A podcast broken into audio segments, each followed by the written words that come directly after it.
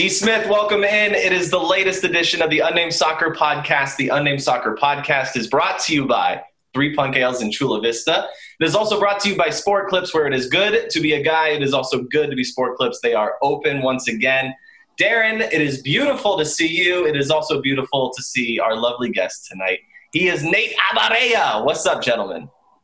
How we doing? Yeah, I was going to just take that, whereas you often start and say, D. Smith, welcome in. It's another edition of the Unnamed Soccer Podcast. I was going to go, N. Abareya, welcome in. It's another edition of the Unnamed Soccer Podcast. How are you, our mate, Nate? Nice to see you. Nice to chat with you. Nice to see you both. It's good to be back. I remember when this show used to invite me on the show to sing drunken Irish folk songs, and we would make up sea shanties and songs about wine and all sorts of good stuff. Now you have real guests and video content and Hall of Famers and politicians and people getting transfers to England and to Wales, and now I'm back, so I guess you guys are scraping the bottom of the barrel again for a week. Well, it's been a while, so why don't you then comment on everything that we've been talking about for the last couple of months, Nate? Go ahead. Comment on everything that has transpired locally, globally, nationally, soccer, society, culture over the last couple of months. It's been a bit of a hellscape for everyone. And if we can all stay in this together, we can all prevail. And community, community, community. Over to you, D. Smith.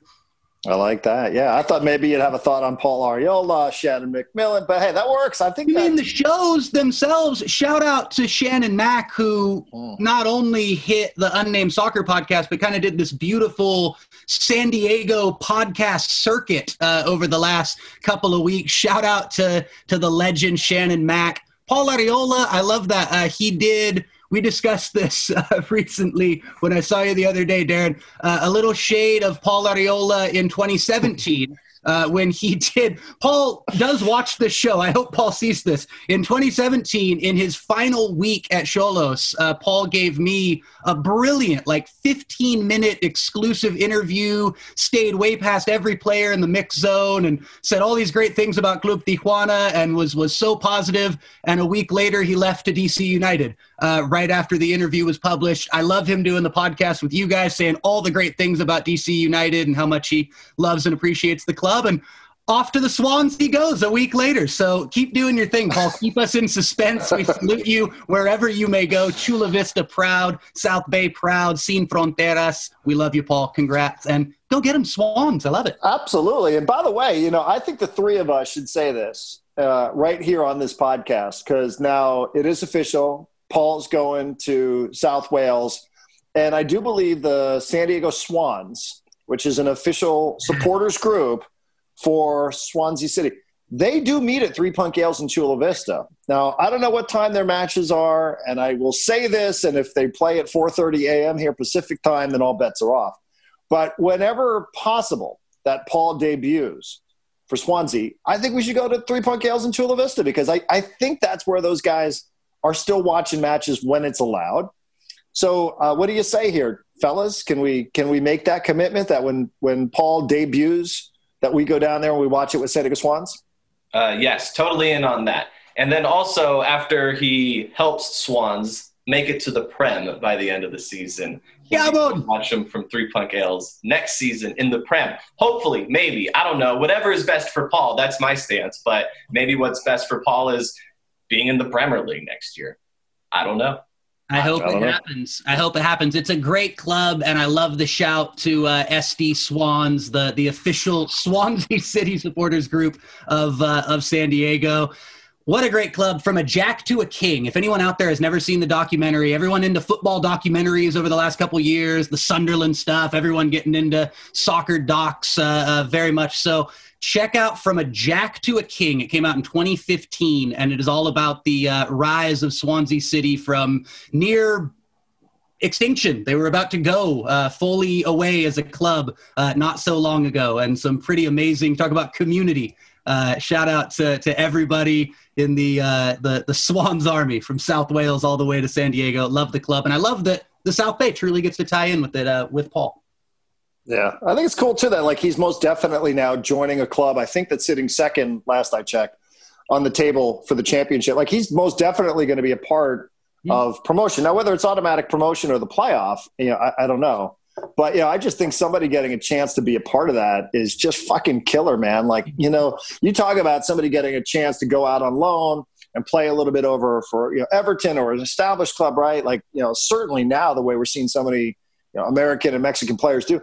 But to get like that rare of an opportunity, you know, to be there transitioning from second division to the Premier League potentially, like that's just one of those things you go, man, like not many players get. You get a lot of European opportunity, but you don't get those kind of opportunity. That's something else for Paul. I couldn't be happier for the guy. So we're only a couple of days removed from the deadline, the transfer day deadline. I was nervous that day because it really did come down to the wire. There were reports, I feel like, more than a week leading up to it, and then nothing official. And I was checking, and I was very curious. And I don't know what we're allowed to say at this point, Darren, but like I was very interested on how that was going to play out. And it came down to the wire, and I was kind of nervous. I was wondering if the deal wasn't going to actually go through. There was the connection, or there is the connection with the owner of DC United, also with Swans. So there is that connection.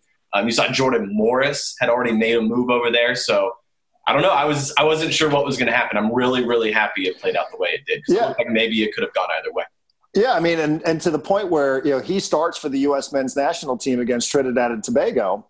And the deadline is the next day, you know, so like you're literally counting down the hours now and you're sort of going, huh, you know, if in fact he was hot and heavy here and on the verge of a potential loan, then would he have been playing in that match? And, you know, I don't know. I mean, I guess it didn't matter. It's just something that went through my mind and is, you know, we're watching him score with his left and score with his right and, you know, score a brace there in the 7-0 dismantling of Trinidad Tobago.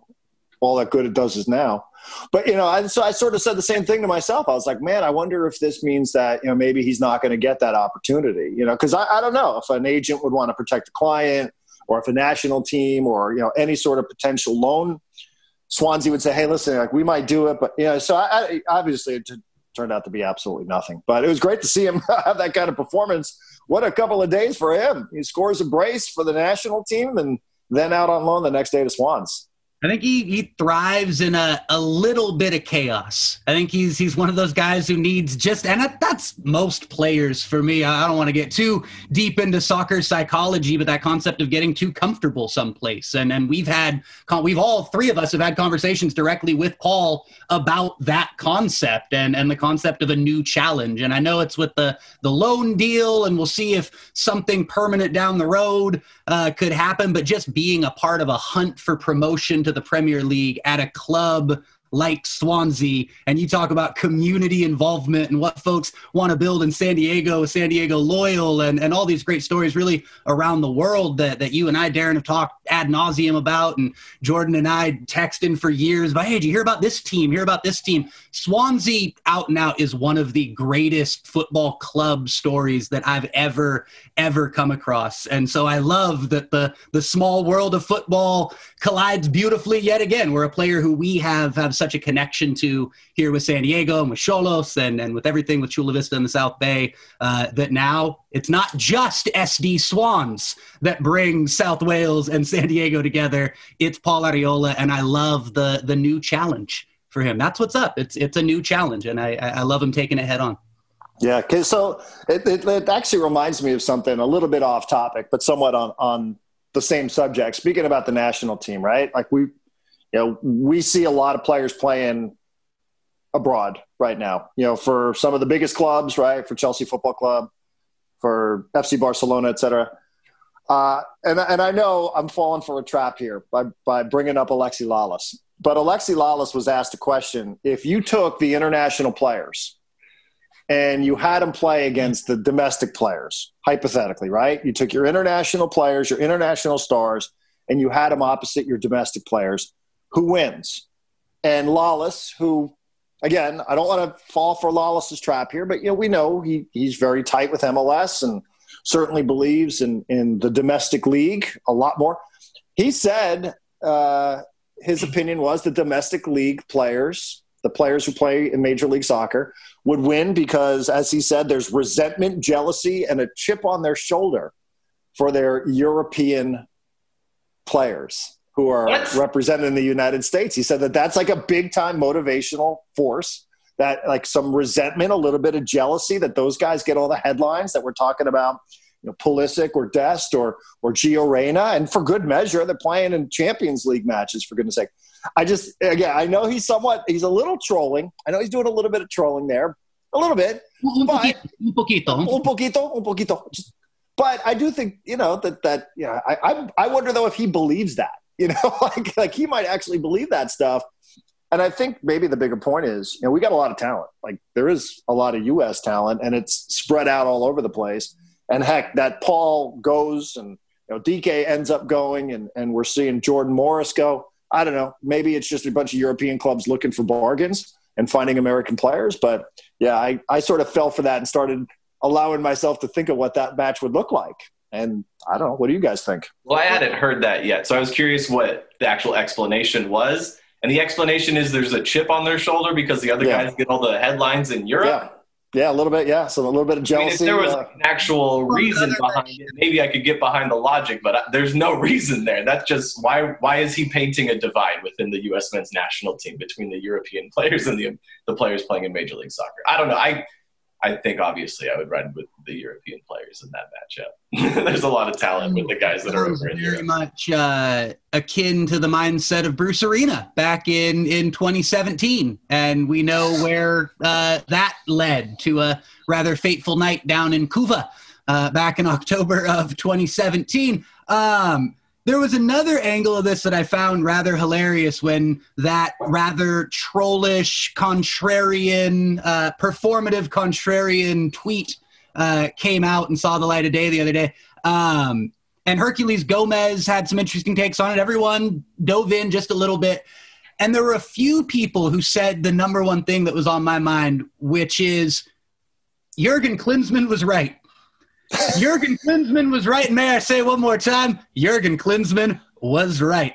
The best players for the United States men's national team need to be competing for spots at top-flight European clubs. And even the second division in Europe, in very many European top-flight leagues, in this case especially the English Championship, for me, the storyline and the invigoration that you can get being a part of a battle for promotion to the Premier League is 9 times out of 10, apart from a glorious run to MLS Cup that one team or maybe two teams are capable every year, is more valuable to a player's growth and to their personal growth as athletes, as soccer players, and thus their ability to help the U.S. men's national team.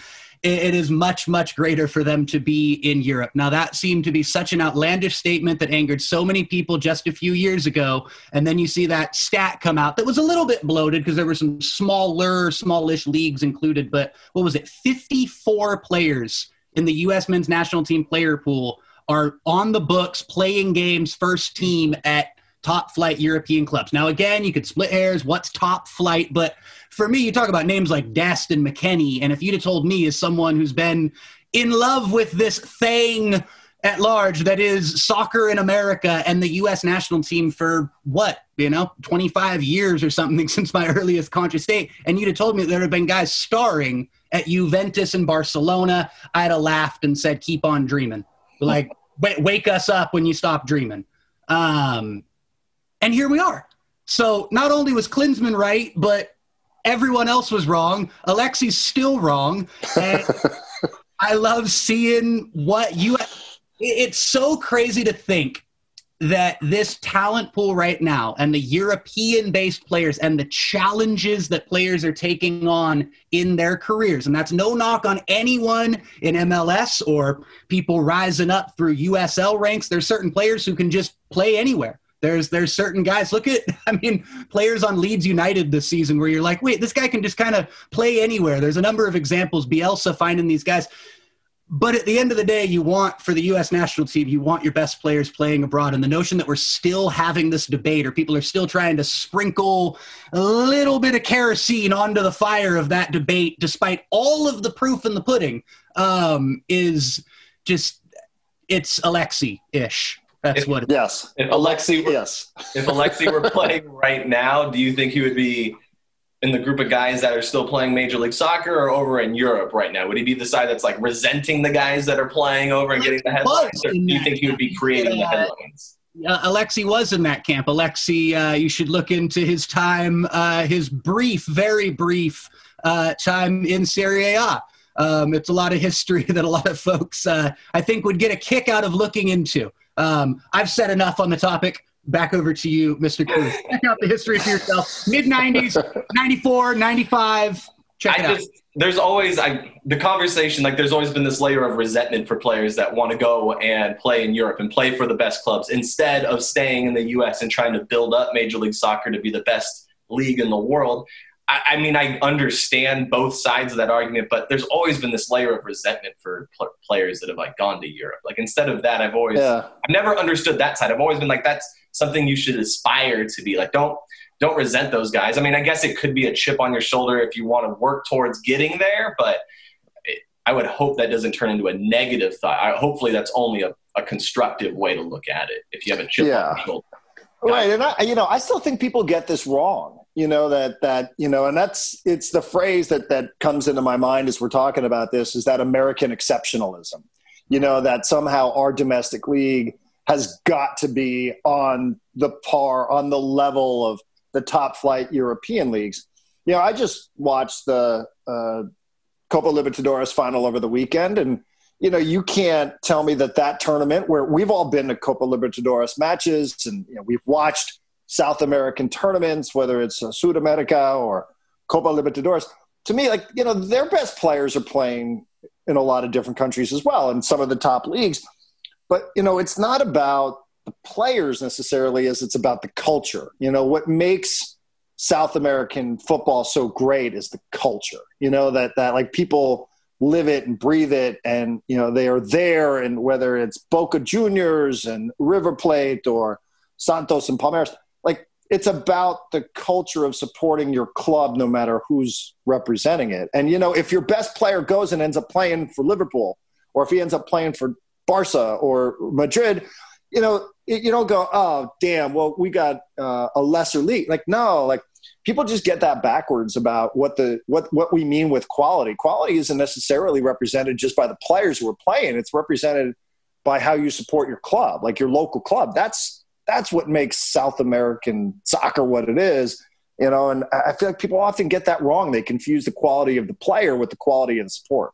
If Christian Pulisic all of a sudden joins Major League Soccer, it's not as if one of those stadiums turns into Stamford Bridge. Or if Weston McKennie leaves Italy and comes to MLS, it's not all of a sudden it's turning into that palace. Like, a lot of people thought that was going to be the case when the mass homecoming went down circa 2016, 2017. And when I know players going back to Toronto, but still back to MLS, back to North American professional soccer, when Bradley, Altidore, Dempsey, and these players came back, and it seemed like their game regressed. It might just have been that they were a little bit over their prime hump. And I guess there's also the devil's advocate yelling for me of wanting to make sure to reiterate the idea that whatever's right for the individual sometimes is what's best. And there's certain people who stayed home. Jordan Morris got a lot of shit for staying home, got lit up on a lot of kind of toxic levels by a lot of people.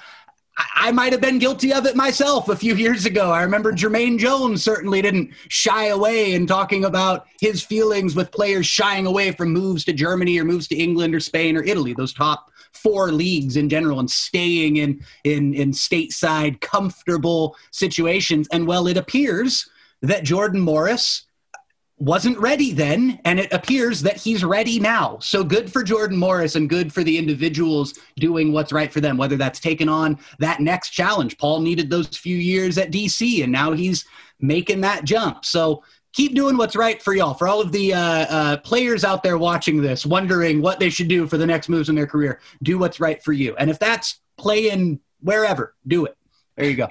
Do it. So 7-0 is pretty good. I mean, we haven't been the most excited about Gregg Berhalter on this podcast, to be honest. They've given you a lot of reasons to be excited. I mean, as we roll into the World Cup cycle, that the qualifying that we're about to get into, next year being such a big year, the importance of this year we're off to a good start. Like, they're scoring a lot of goals. There's not a lot of negatives that you see. There's a lot of different players playing. I don't know. I was it's easy to get excited after 7-0. There's not a lot of negatives. Like, I'm starting to get pretty damn, like, legitimately excited about this team, I guess, was one of my big... So you're starting to buy in the Triple G?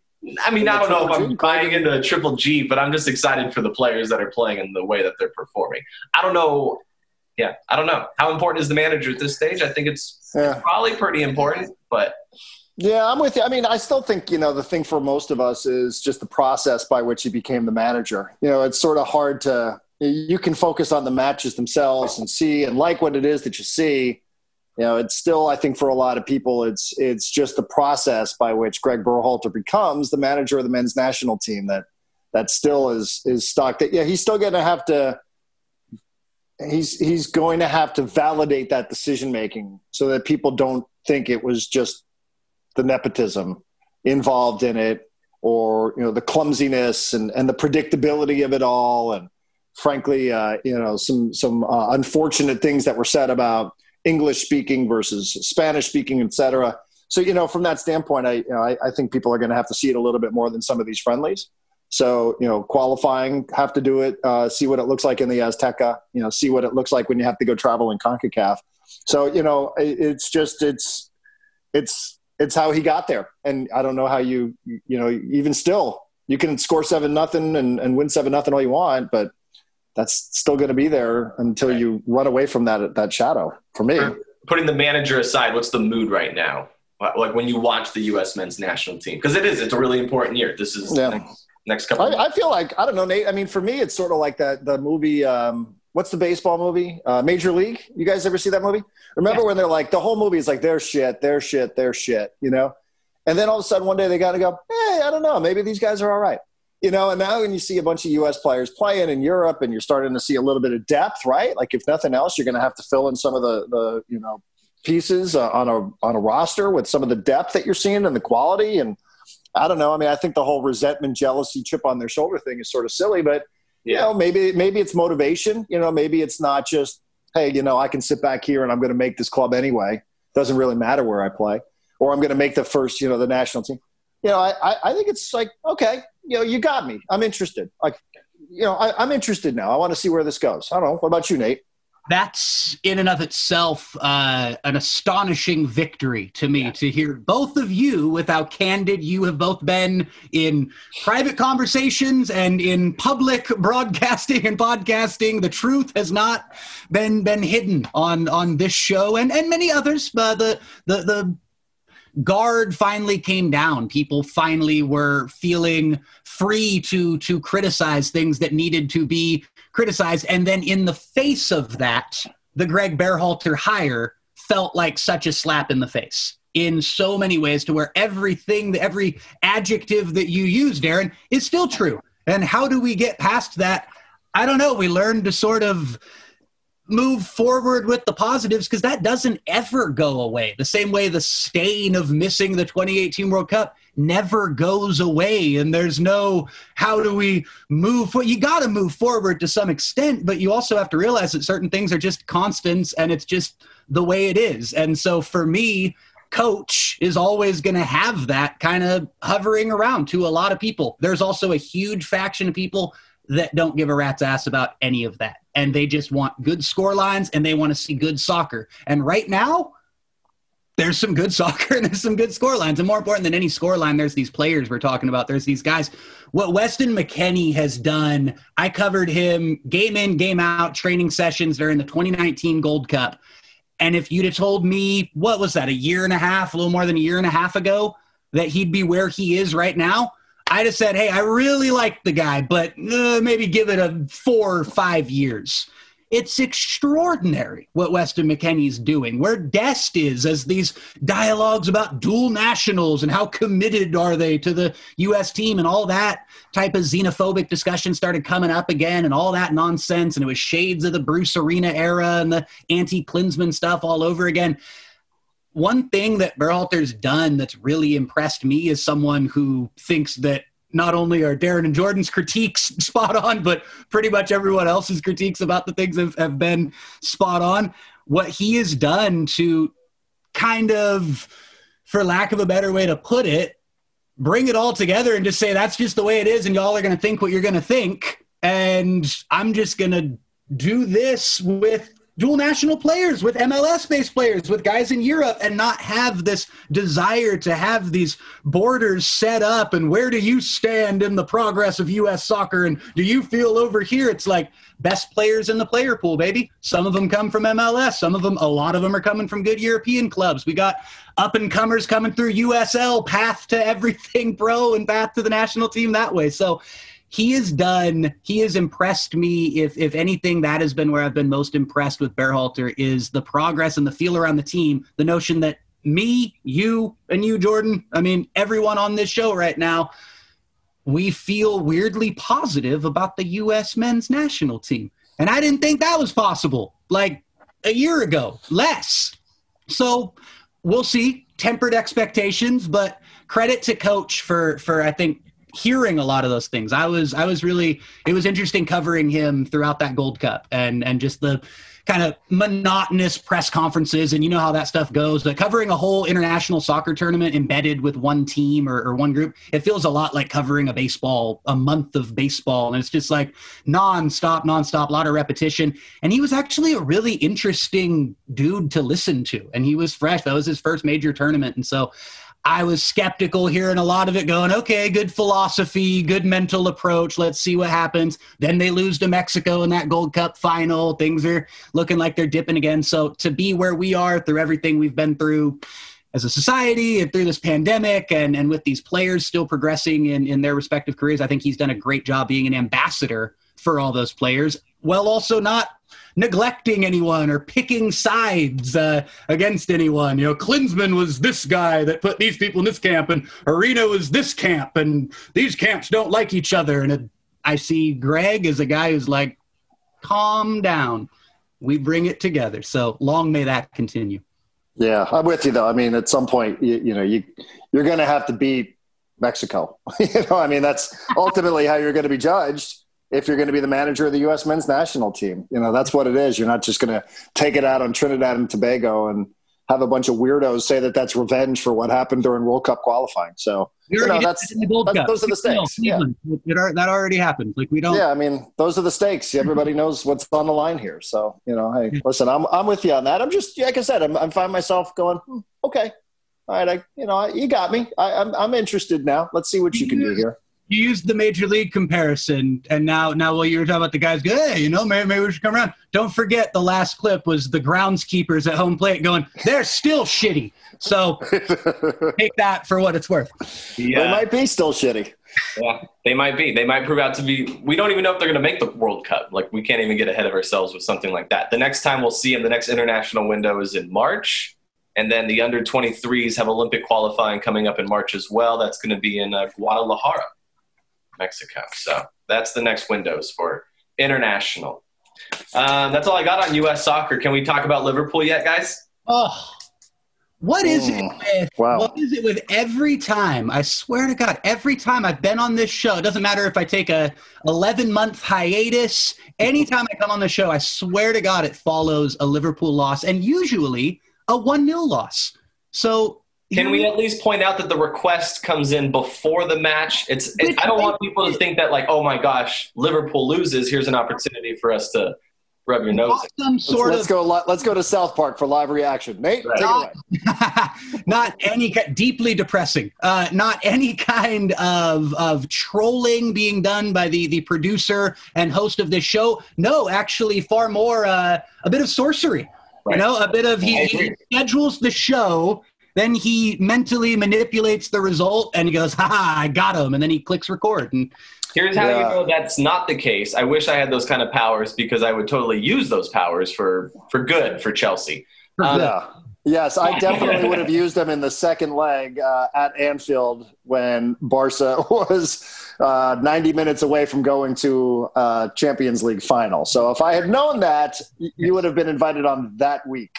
Yeah, that would have worked out that way. I mean, I wouldn't have done this because instead somebody ended up with a broken collarbone that night. Yeah, that was a hashtag scooter taken quickly. For anyone who knows the depth and the layers of that joke. Hit us all up on Twitter, please. Hashtag scooter taken quickly. I don't know. Is that just like, are we just moving forward after that reference to such a great story? Yeah, anyway, I guess what I was going to say, so we don't have to dive into that. I'm pleading the 1, 2, 3, 4, 5th. There you go. I believe last week I said United are a bunch of frauds. Since then, they won 9-0 against Southampton. I said Liverpool are going to win the league. They lost to the Seagulls today, so that's going great. And I don't think I brought up Manchester City because I just really don't have a lot to say about Manchester City. And they're probably going to win the fucking league, aren't they? So I was way off. Yeah. It's really funny that you phrase it that way too, actually, the notion that you didn't even bring them up, that it almost seemed like they're an afterthought. And normally someone being an afterthought is like a third place team up and coming, oh, no, they don't have a note. And you forget about them. Oh, they're creeping up the standings. They're essentially 10 points clear of Liverpool if they win that game in hand. I guess they got the scheduling slightly in a saving grace potentially for Liverpool, but it's very, very far-fetched. It is, with the math as it is right now, it is so Manchester City's league to lose. And furthermore, it will be the most quintessential Manchester City title in that you forgot they were even in first place. And they just cruised to it. It kind of felt like an afterthought. It wasn't that interesting. They've backed into titles before. I'm not saying they're backing into one this year. They have righted the ship. Pep has righted the ship. Pep is not a fraud. We've called Pep a fraud on this show. I've heard the word fraud. It might have been me who said it. There's been a lot of people who've used the word fraudulent when it comes to Pep Guardiola. The amount of people who talked about this was the year it was finally going to crumble at City. That ain't happening, and it just seems like the perfect year for City to win the league by like 8 points. And just kind of have a mundane close to it. And if there's any team not struggling with a change from atmosphere in the stadium, it's about the same for City. Liverpool are struggling with not having their fans backing them. Darren, you know about 4-0, the power of the Cup. Even Jose Mourinho and Sir Alex Ferguson would admit about the power of Anfield and what those fans are capable of as a true 12th man. City don't have that. City have never had that. So it makes perfect sense that in the season of much more important things, like getting through this global pandemic, and as football doesn't feel like football, as we don't have any supporters in the grounds and we must stay safe and continue to wear masks and look after each other and continue to be safe through this pandemic to get out of this thing so we can get fans back at football grounds. But meanwhile, in the season without fans, Man City would be the perfect team to win the title because their stadium. I don't want people to think I'm like taking a shot at City this season and saying that they're just boring. They're probably not boring. I watched them earlier. They're good. They're really good. I don't know what it is. I don't know. They're not that interesting to me. I just don't know what it is. I appreciate them not being interesting this season, given what some of the rumors are about how much more interesting they might be next season if they add a certain player who might be on his way out from Spain. So but to your point, as somebody who's not as – who are we talking about? Yeah, okay. As somebody who is not as, embedded into the league as you all are, I will say, though, it does feel like we spent more time talking about Everton winning this league than we did about City up until this point, doesn't it? Talk more about United. Talk more time about Everton for the first month when Everton were the darlings of the league. Talk more about Tottenham when Jose had a hot run going. And meanwhile, City are coasting, clear at the top. He was, oh, shit, they're up there. All right, well. There's no hiccups. They're still in Champions League. They play Tottenham in the Carabao Cup final. I hope they beat the piss out of Spurs in that one. I mean, they might win a treble. Like they're really good. They're really boring. They're just so boring to me. There's never been something that's the best way I could sum it up. Bouncing off of what you just said there, Jordan, there has never been something so beautiful that is so boring. Though it is such an oxymoron of an existence as a football microcosm. Man City play some of the most gorgeous, aesthetically pleasing football. Yeah. Forget the ownership, forget everything that goes in. They play gorgeous, like romantic art on the pitch, and yet we're bored by them. It's obnoxious, isn't it? It's excruciating. They're boring. They're so boringly beautiful. I am sick of them. Kevin De Bruyne doing these artistic passes through defenses. I can't stand it. They're so beautiful. I was trying to come up with a case on who was going to win the Prem. I was taking down notes on like what big matches we still have left. And there was a brief moment, like I'm telling you about 5 seconds, where I was convinced Leicester were going to win the league this year. There you go. Yeah. So, and then I realized their final 3 games of the season. Do you know what their schedule is to finish the year? Because it's not bad. Like, it wasn't looking all that bad before. I'm like, they're in good position now. The schedule's easy for a while. They could make a run. Let's say something happens with City. Nothing's going to happen with City. They're going to win it. We got it. Boring, boring City. I thought Leicester could win it, and then their final 3 games are at United, at Chelsea, at Spurs, which it just seems like a really brutal – Can they win in all 3? Probably, yeah. They 6 pointers, baby. There you go. 9 they also lose all 3. That's a lot. 3 straight away. I'm pretty sure I have that right. Wow. Maybe there's a match gapped in there, but I know those are the 3 big ones to finish. Oof. Well, those schedule makers going to make sure that they don't end up with Leicester there winning that title again. Oh yeah, just in case they put it all together, let's make sure they go away to end. Well, I want to say also, I was getting shades of the 2018-19 title race. Apologies to all of my fellow Liverpool fans out there. And here, enjoy this one, City fans.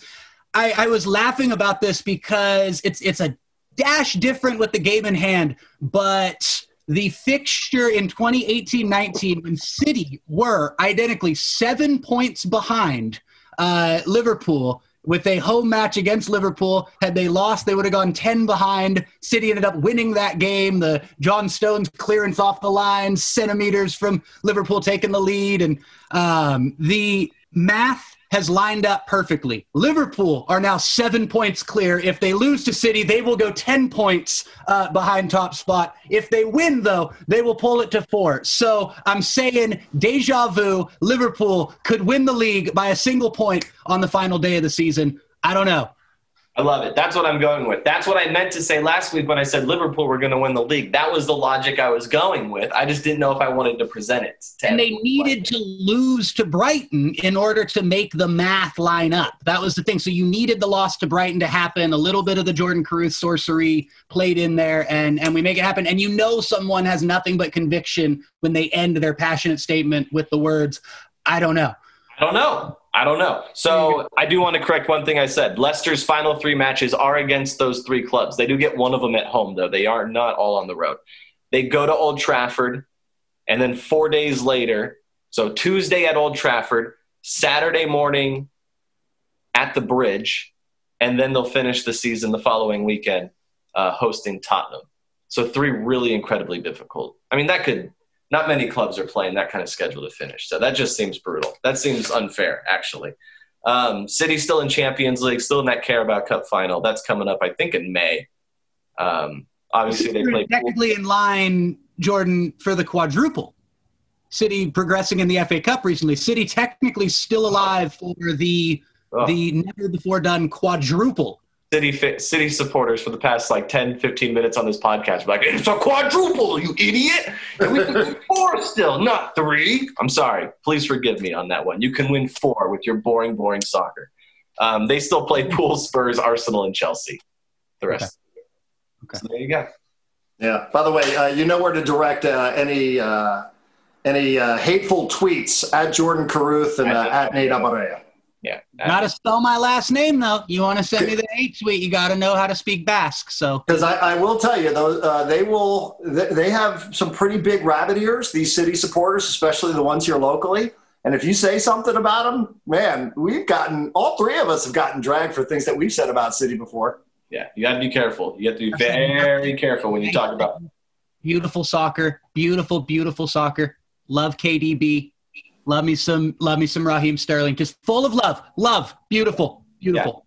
Yeah. Beautiful. Beautiful, beautiful, beautiful. I hope they lose this weekend. Come on, Liverpool. Take them down. Give us a lead. I don't know. I don't know if this is reverse psychology, whatever it is. I'm sure it's driving everybody crazy. I've not only angered the City fans like normal, I've now lost my Liverpool base too. So I can't win. Thanks for bringing me back on the pod, Jordan. Appreciate it. Yeah, congratulations. We're all going to be on an island together. That's okay. Usually how the podcasts end. We're just on an island together. You mean Peppa. Yeah, that's what we got. I don't believe we have a Bundesliga report. And Tim Stoops, if you sent one and I missed it, my apologies, but I don't believe I saw one at my inbox. So we will shout out Tim Stoops. Hello, Tim Stoops. And we look forward to hearing from him soon. We got to U.S. men's national team. I have Liverpool still winning the league. I have Liverpool still winning. I'm Ron Burgundy. I'm not ready to give up. I was about to say City. I'm not ready to flip quite yet. Let me see what happens this weekend. Let me see what happens. I think that's fair. Okay, let me see. I like that. I like that analysis. Let me see what happens in the title decider, and then I will give you my title pick. I mean, title decider. Yeah. Let's be careful. I mean, you guys still have. I mean, it's a 3-point gap. I know, match in hand, and all that. I mean, it's not like La Liga here where it's 10 points at the midway point with a game in hand, and nobody's ever blown a 10-point lead ever at the midway point. So, you know, you guys got plenty of twists. And with the injuries, again, we haven't discussed any of the Liverpool injuries because I don't want to get into any sort of excuse making, but my God, to be without the players that they're without, and to still be battling on the way that they are. Here's what it comes down to. Here's the brass tacks of the matter. If City win at Anfield on Sunday, they've won the title. Remember last year when Liverpool beat United, we're going to win the league, we're going to win the league. That's City winning the league. If they win at Anfield on Sunday, they have won the 2020-2021 Premier League. If Liverpool win at Anfield on Sunday, Man City still have a 70% chance of winning the Premier League, but there will be just a little bit of a title race. And so I'm hoping for everybody's sake, not just the Liverpool fans out there, I'm hoping that the Reds can get it done and score at Anfield for the first time since Sadio Mane scored against West Brom like a month and a half ago. So hopefully they can break that wall down and get a win and give us all a little bit of suspense. But as of the timing of this recording, like there's that phrase in Spain about I Liga or no I Liga. We have a league, we don't have a league. Right. No I Liga and La Liga, but I Liga and the Premier League for sure. For now, but to your point, we'll see. Teetering on the no edge there. Yeah. Okay, so after listening to Nate explain that, I'm now ready to say Manchester City. I'm now ready to say it publicly. City are going to be your champions. I don't know what's going to happen this weekend, but Liverpool haven't scored at home since when? What did you say? That's awful. I didn't realize that. Opening goal against West Brom. They have not scored at home since that game. They ended up drawing 1-1 that kind of set the little mini hex that they had on them. That was the game against West Brom, which followed the 7-0 win against Crystal Palace. So it's been such a bizarre – look at the Manchester United score lines following a 2-1 loss at home. I know Southampton had the players sent off in the second minute, but to go in back-to-back home matches, losing 2-1 to the team who's won one other game all year, dead last, sure to go down, and Man United at home at Old Trafford with a chance to potentially jump to the top of the table, lose at home to Sheffield United. They follow that up against a very respectable Southampton team, their next home opponent, and they beat them 9-0. So that, to me, sums up a lot of the Premier League this season. Paper Dragons United.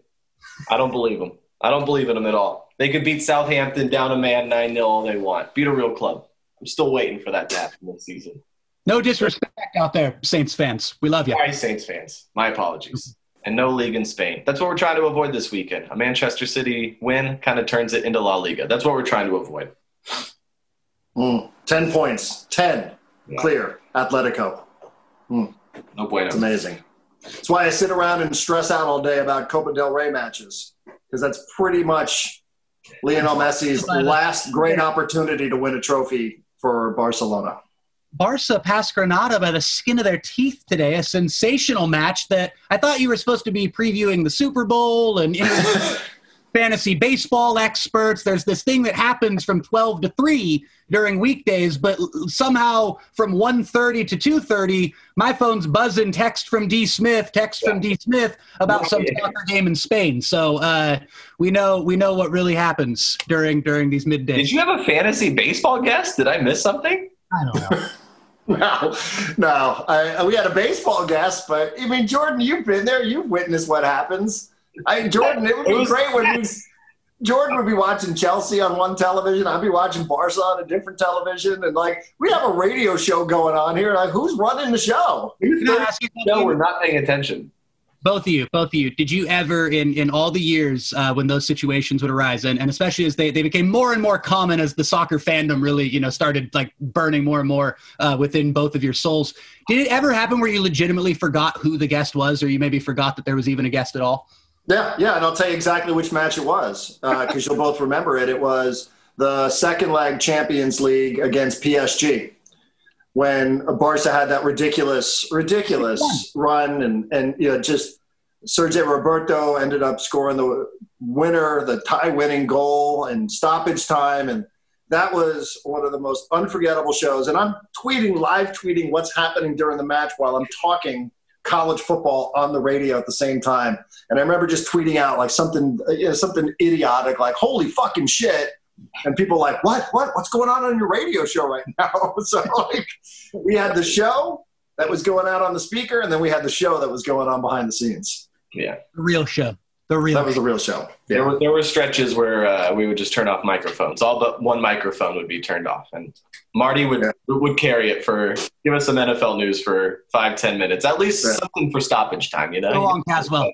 Go on. Yeah, I liked it too when Chelsea and Barca would play. And we would just record, and you'd see Jordan be like, yeah, and then me on the inside. Like, yeah. She knew too. She would ask in meetings. Nate, it got so bad. She would ask in meetings if Chelsea or Barca were playing that day. Because she just had to be prepared. She knew she knew that would be the day where she had to, like, slot in at center forward and where she had to come in. She really was and still is very much the James Milner, of sports radio and the ability to just, I'll play anywhere, do anything, and I'll cover for slackers watching soccer games on the side, whatever I need to do. That's sort of like the secret is, like, that's why I have that job. It just allows me to sit there and watch soccer in the middle of the afternoon. That's, and get paid for it. Well played. Yes. Nice scarf wall back there, by the way, Darren Smith, especially juxtaposition to the are we calling it the panic room? Is a little like interstellar? The scenes Dortmund West is what it's called. Okay.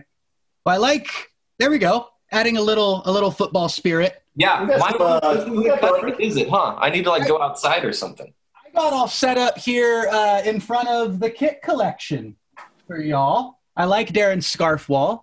And Jordan, I look forward to seeing what you come up with next time. We have scarves. I have the one scarf. Nope, found another. Florence, Fiorentina. I like that. There you go. And maybe my favorite scarf, this one. Oh. I love it. Yeah. Leave now. You two are just. I'm. Look at you two. Yeah. The Pena group text, the WhatsApp group text it was quite emotional today watching Copa del Rey quarterfinals. So good group. Shout out to those guys. Can't wait to see them again. All right. What else we got? What else you guys? Jordan, you look beautiful now. Excellent. Thank you. I was waiting for someone to compliment me. That's beautiful. Thank you. As beautiful as a Kevin De Bruyne assist to Raheem Sterling to win City the league by 13 points. There you go. Oh, sorry. You bring me on a bloody depressing Liverpool performance, just absolutely excruciating. You expect me to be all full of bubbling positivity, and Nate, you bring me on to sing songs and just make you laugh and make you smile. What am I really supposed to bring today other than honesty and just being truthful about the matter? Come on. Nate, you guys play Saturday or Sunday? Sunday? What are you doing Sunday afternoon? You want to join the podcast? Only if Liverpool lose 1-0. I will be right there on speed dial, ready to go.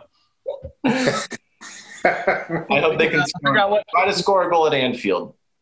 Yeah, Nate, pull out a shirt. Just pull out a random. Look at that collection behind it. A random. For those that are just listening here, that are not watching. Look at us. This is what you're going to do. You're just going to reach back, and you're going to grab 3 random jerseys. And then you're going to bring them forward, and you're going to tell us about those jerseys. Okay. No. You don't have to close your eyes. That's an extra rule that you don't need to do that. Start with the first one. Oh, look at this. How about that? This is a gift from the Peña of San Francisco, the supporters of Athletic Club. of Bilbao. This was a beautiful gift from some fellow Basques up in the great city by the bay, San Francisco. Shout out. One of my favorite things about this thing is that, I don't know if you can see it, that Basque flag detail right there on the back. That thing is beautiful. Okay, there's kit one. All right, here we go. Yeah, that's the Spanish Supercopa champs from 2020-21. They took down a certain Barcelona in the finals. Yes, they did. They might do it again in the Copa del Rey. We'll see the way the draw comes. I know you said not to close my eyes, but it's almost more fun to close my eyes. Yeah, do whatever you got to do. Ooh, this is fun. Here we go. It's a little Venezuelan national team talk right here. El Vino Tinto. Darren, you are such a wine connoisseur, and you and your lovely wife and the wine life that y'all lead. The Vino Tinto. And the color, the burgundy of Venezuela, one of my favorite color schemes in all of international football. I love when they wear this color out there. They wear a variety of uniforms over the years, but it always comes back to this. And one of my favorite stories, I remember I texted you the day that it happened. It was about a month ago. I was wearing this kit, wearing a mask, walking over to the store to get something here in the neighborhood. And from out of nowhere, this guy parks his car. He's across the street. And he almost looks like he's like mean mugging me. And I get kind of sketched out for a second. I look over, I definitely notice him, and he's like, you know, kind of looking at me from across the street, and he pulls down his mask and he goes, "Eres vino tinto." And I went, and he goes, "Eres venezolano." Like, "Are you Venezuelan?" And I go, "Oh, no, just love your national team." And he went, "Oh," and we're yelling at each other from across the street. One of those, like, during a pandemic, during all the hard times we've been through, to just have two human beings connecting because the dude on a walk to go get a bottle of wine, you know, or whatever, happened to be wearing the jersey of his national team, and now we're both in San Diego. It was just like one of those pole of the universe, romanticismo de football moments. So shout out to the Venezuelan community of San Diego. There we go. Last. Okay, so we've had Athletic Club, yes, from Basque Country. We've had Venezuelan. And yes, now let's see what Nate Abareya pulls out third. Does this feel that's like that's quite a collection. What would you guess that is there? About 30? 40? 58 as a matter. Okay. Yes. Soon to be a little more. And very little, one of the proudest things I will say about this collection, very little money spent on any of these. These have been souvenirs brought back to me from places around the world. These have been things I got from flea markets in my hometown of Watsonville, and jerseys from my time working down in Tijuana with Xolos and all sorts of stuff. So that's one of my favorite things, is how inexpensive it's been to put together such a nice little collection back here. So here we go.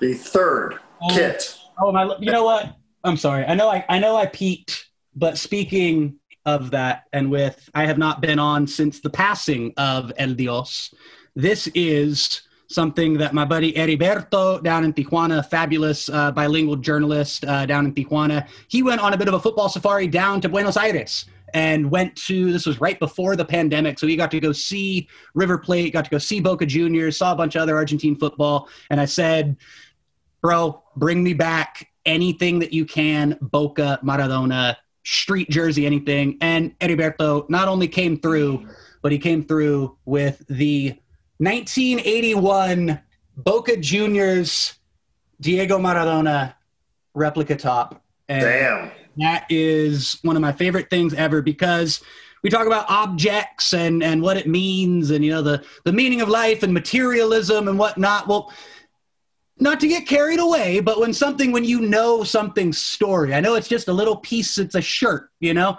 but this thing was actually on the streets of Buenos Aires at a street stand. It got put into a plastic bag. It got put on a plane. It had a layover in Brazil. It got back to Mexico City, and then it flew to Tijuana. Then it got handed off to me at Estadio Caliente, and then it got walked back across the border, and now it's right here in the kit collection. And I wore this thing for quite a few days after Maradona passed back a few months ago, and I will wear this thing a lot more in the near future. That was a lot of fun, by the way. Thank you. Damn, that was good. That was good stuff. I hope people had a chance to watch that. I, hopefully, I think it'll come across loud and clear on the podcast, just the audio version.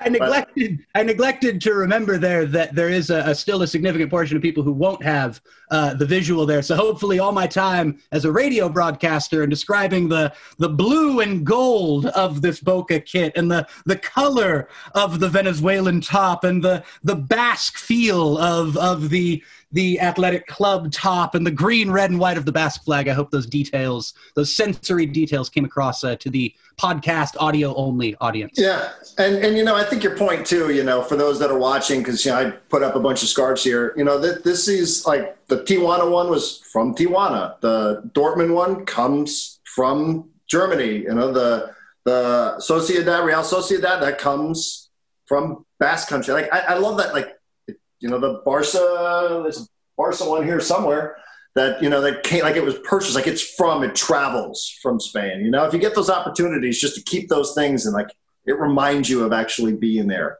you know, just like those shirts and scarves and Jordan, same thing in your situation. So I do love that about it. Oh, what do we have? Chelsea on tour. Do you know where I got this? Think, take a guess. The Bridge. I know where you got it. You got it at the FA Cup semifinal match that you went to at Wembley Stadium. Darren, since you're talking about traveling to get such great things, I traveled all the way to the Rose Bowl. Oh. and they beat Liverpool 1-0. They beat Liverpool. I remember that. I was there too. My God. Yes, I watched two Chelsea supporters get married in the parking lot.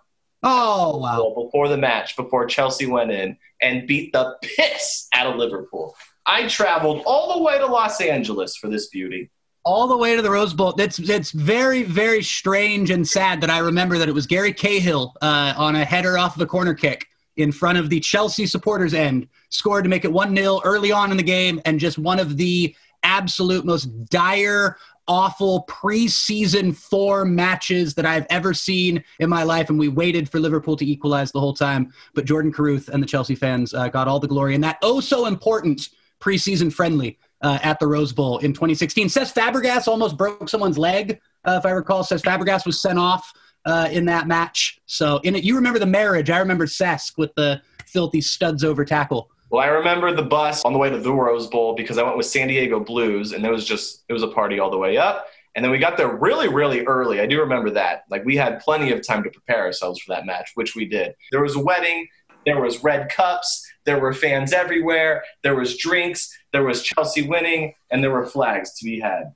It was beautiful.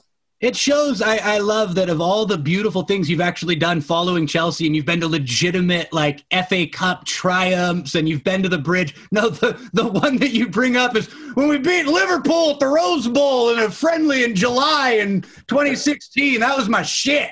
Yeah. I loved that one. I got a flag from it. Yeah. For our special guest tonight. I hope you appreciate it. Thank you. And I also love, too, that what we're talking about, the concept of, you know, these artifacts and these things and how they connect to these places and these cultures and these kits and these scarves and these flags and whatnot. Well, I take it a step further because, you know, I've been very lucky to work in Mexico and to make so many friends who travel to other parts of Latin America. I've never been to Argentina. I've never been to Brazil. I've never been to Venezuela. But anytime that I know someone who's going to any of those places, you bet your ass I'm sending them $20, $25, and I say, bring me something back.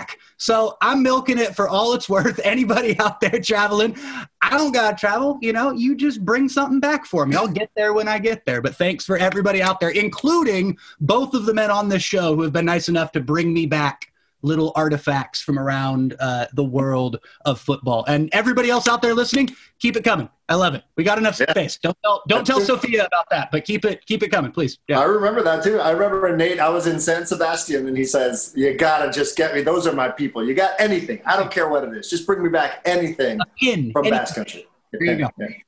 Yep, got a flag. Do we have a minute before we wrap on SD Loyal's new keeper? I don't have a ton of info on him other than I've seen Trey Mewes welcomed to the club by none other than the person he's replacing in John Kempen, which I thought was a nice touch on social media. But I look forward to learning more about SD Loyal's new presumptive starting keeper for season number 2 here in a couple of months. I'm with you. I'm excited. I don't know a lot about him. I really don't. I've seen the highlights that Loyal posted. I've done a few YouTube searches. Like, I've done some research, but I'm not going to come on and say I know a lot about him. I will say I think it's always probably good news when an MLS keeper is going to come down and play for you at the USL level. Usually that's a really good indicator. One thing that definitely crosses your mind is Seattle. They have a USL affiliate.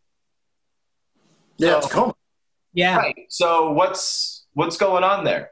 Well, I think when you factor in, it's funny, you touched on the two things that I was going to bring up there, which is the notion of his just flat out quality and the fact that Tacoma exists as an affiliate in the system for the Sounders. And what it leads you to is just a plain and simple statement that the Loyals seem pretty fortunate to have this guy. And I think everyone has not shied away from expressing that, going, hey, whatever, maybe we lucked out a little bit, but we got a hell of a keeper. Like, well, let's roll with this dude. You know what I mean? I don't know if this is a weird question to ask, but is he too good for Tacoma? Is that why they're not sending him to Tacoma? We'll go with that. You should go with that, Jordan. That's what I'm going. Now rephrase that question in a statement, and you can definitely sell it. You know what I think it is? He's too good for Tacoma. He's too good for that's what it is, right? Like, they did not want to send him down to Tacoma. They wanted to send him – like, if he's going to be playing USL, like, let's get him some real experience here. No? Am I off base here? You guys are looking at me. I mean, it works for me. I don't have the answers on that, but I'm willing to ride with it. I'm riding with it. I'll get the hashtag flowing here as soon as we're off the show. Hashtag too good for Tacoma. No, that'll be the title of this episode. Hashtag too good for Tacoma. The Loyal fans love it. Everyone will love it. Pacific Northwest will have a good sense of humor. Too good for Tacoma. Ride with it, Jordan. You created it. Roll with it, baby. I do like to see players relocating and emptying their moving trucks here in San Diego, like Jack Blake. Like I'm, you know, getting closer. Getting closer. We are getting closer, and I'm not going to take credit for it. It's a conversation I had earlier with Jerry Jimenez, who we know from the supporters group with the locals. Supporters group for San Diego Loyal, but with the locals. I saw him earlier today, and I'll go ahead and proudly plug this on the podcast. If anyone needs plumbing work, I needed plumbing work at my house. I called Jerry, and he crushed everything on our huge list today. There was some stuff. We bought a home like 3 years ago, so there was a few things that needed to get done. And we've kind of been ignoring it, nothing emergency-wise, like nothing like there was no water spraying for my front yard, so I thought, like, all right, we got some time. We're good here. But today, actually, earlier today, he came out and he knocked everything out, and it looks really, really good. And something that I really appreciate is he's really good with cleaning up, which if you have if you have people helping you out, which I need help all the time because I can't do a lot of things, sometimes there's a huge mess left over, and that was not the case. Not only did he crush it, there was no mess. Shout out to Jerry. If you need help, I say you hit him up. How about that? I think that should be the promo. That should be one of the promo videos for the podcast right there. I like support your local independent contractor, your local plumber, folks who are looking for work right now in some tough times and who are just brilliant, brilliant professionals at their trade. And I love that in all seriousness, it ties back to the soccer community, and it ties back to folks looking out for each other and folks trying to help out and scratch your back, scratch mine. You're in a time of need. You're in a time of need. We got this. You got that. Let's make it happen. So Jerry has been very adamant about telling everybody, hey, if any of y'all need plumbing work, I am the guy to call. So I love the roaring endorsement from Carruth right there, from one of the best soccer fans and soccer podcasters and passionate supporters of this show and Loyal and Football Sin Fronteras and up to LA and back. Shout out Jerry Jimenez. I love it. Yeah. Hashtag support Jerry. And by the way, that's something that you need an expert. Because you get a couple of clowns like the three of us messing around with stuff, bad news. You need like real expertise if you're going to go messing around with that stuff. So yeah, I'm with you. I go fucking around with that stuff. Forget it. I'll go live someplace else. Yeah, not happening. So shout out to Jerry. He did a great job, and he gets credit for the too good for Tacoma idea. That was like a conversation here because it was the same question. I'm like, I don't get it. There's an affiliate there. Like, why doesn't? I'm just trying to understand how this works, and, you know, that question crossed my mind. And then the conversation quickly led to, like, maybe he's just too good because Tacoma is trash, guys. Like, that team is not good. They lose, like, they're Southampton against United is what they are. So maybe now you're going somewhere. You're not putting ... question marks at the end of these sentences. Like, End them strong with statements. I like that last one there, Jordan. Yeah. Fire those shots. Yeah. I think that Tacoma the last two seasons has been statistically like one of the worst clubs in an USL history. They're awful. So, outside of that club that was in the Bahamas that lost like every single match by 15 goals, like they've been amongst the worst there. So maybe they just don't want to expose them to that kind of culture. Yeah, maybe you would just like ruin your confidence, especially as a keeper, and you're losing 9-0 every night. I mean, talk about just, yeah, you can't have it. Jordan Carruth building his Pacific Northwest fan base here on this episode of the Unnamed Soccer Podcast. Shout out to the good people of Tacoma. I love all your pretty bridges and rivers and all of the good things that you have to offer. Direct all of your Tacoma-based inquiries to @JordanCarruth on Twitter. He is #toogoodforTacoma. Not too good for Monterey. Excited for the Monterey trips, Oakland trips. You brought this up, man. I'm really glad you brought this up. I gotta go though, guys. I'm sorry. I just like threw out a big story that we should talk about. I gotta go. There's a lot of shout out and give me 10 seconds to shout out my hometown, my home area there. Much love to Monterey Bay FC coming to USL in 2022, finally giving the Central Coast of California a professional sports team to call our own. My hometown of Watsonville, neighboring town of Salinas, Monterey, Seaside, that whole area right with soccer talent who have never been given really a full chance to succeed and have something to strive for. And so I love the presence of that team, and I hope it is a roaring success. And I can't wait for MBFC versus Loyal 2022. Let's go, baby. Monterey Bay. We're going to go on those trips, right? Yeah, that immediately becomes like the away trip to make for me. You know, you can keep Phoenix, I know Vegas, whatever, but like Monterey, Oakland, those are the away trips for Loyal now. No doubt. And Sacramento. I'll work Sacramento in there. Is that okay? Yep. It is the Warren Smith derby, so I do respect the Sacramento away trip. Yeah, I think that's layers. Most of the trips in the state, most of them, not all of them. Orange County, you can keep. Well, Nate, good to see you, man. We'll do this again in what, 12 months? Yeah, we'll do it Sunday afternoon. Oh yeah, after Liverpool lose 1-0 or 2-1 to City. No, regardless, I look forward to doing this again in the very very near future. Thank you for having me back and letting me go on and on about my thoughts on the happenings of our little soccer universe here.